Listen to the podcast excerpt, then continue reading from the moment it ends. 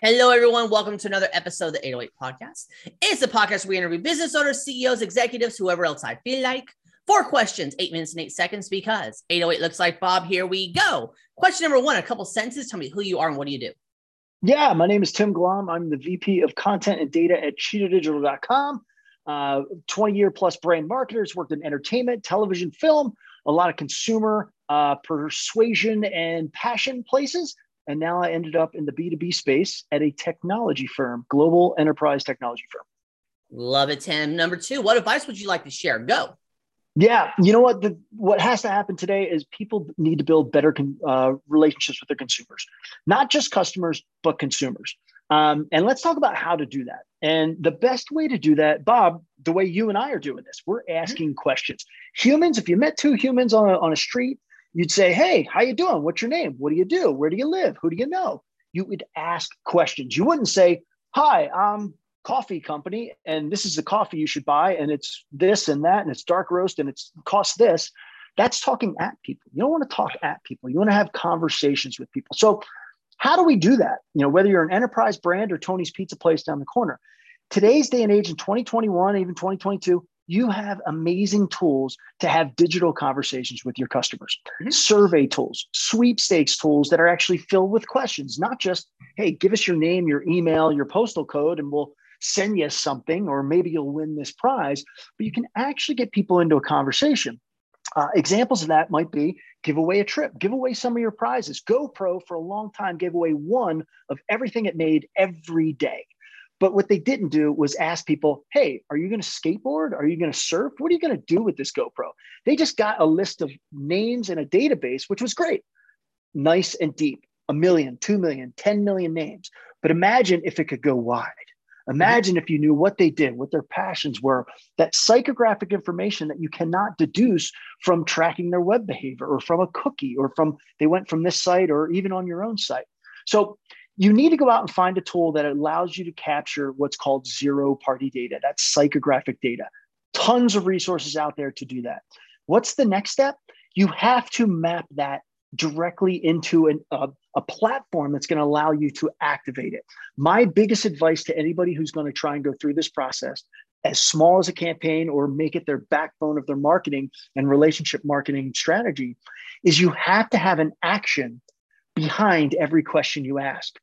So mm-hmm. if you ask me, Tim, what do you do? Do you love the mountains or the beach? Do you travel a lot or a little? Will you spend $1,000 or $10?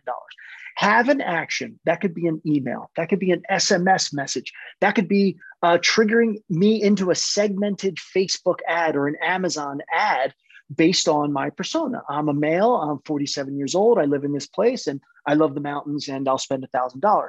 Have that offer or action or content ready to go and serve it instantaneously. If you serve those instantaneous actions right after you collect the question in near real time, you will get an astounding 70% plus engagement rate. So, to recap, ask your consumers questions. You can do it at scale. There are companies out there collecting millions, hundreds of millions of psychographic data points.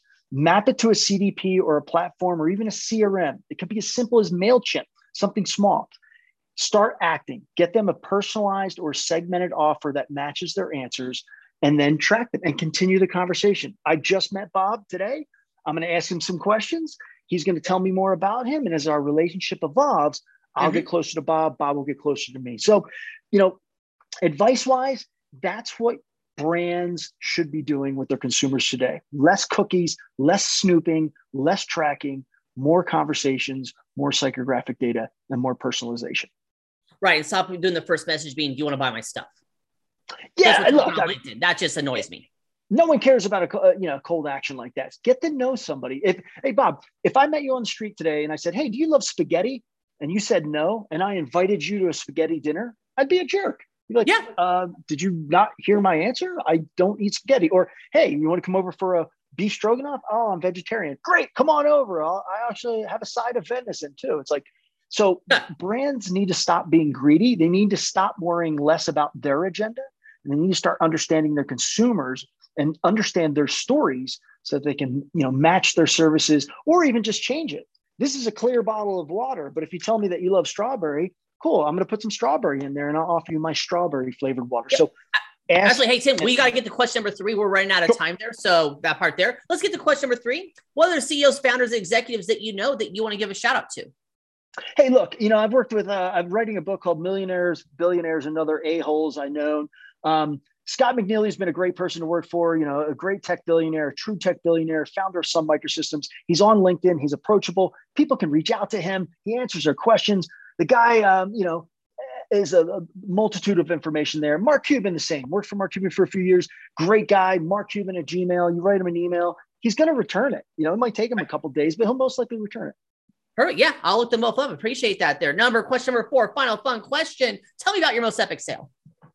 My most epic sale is I walked into a company, Bowtech, which, uh, and I said, hey, in three years, I'm going to digitize and transform your entire operation, seven global brands from the umbrella down. And I said, and in three years, you're to, you're not going to need me anymore. They said, well, agencies don't do that. Agencies want to get their hooks into you.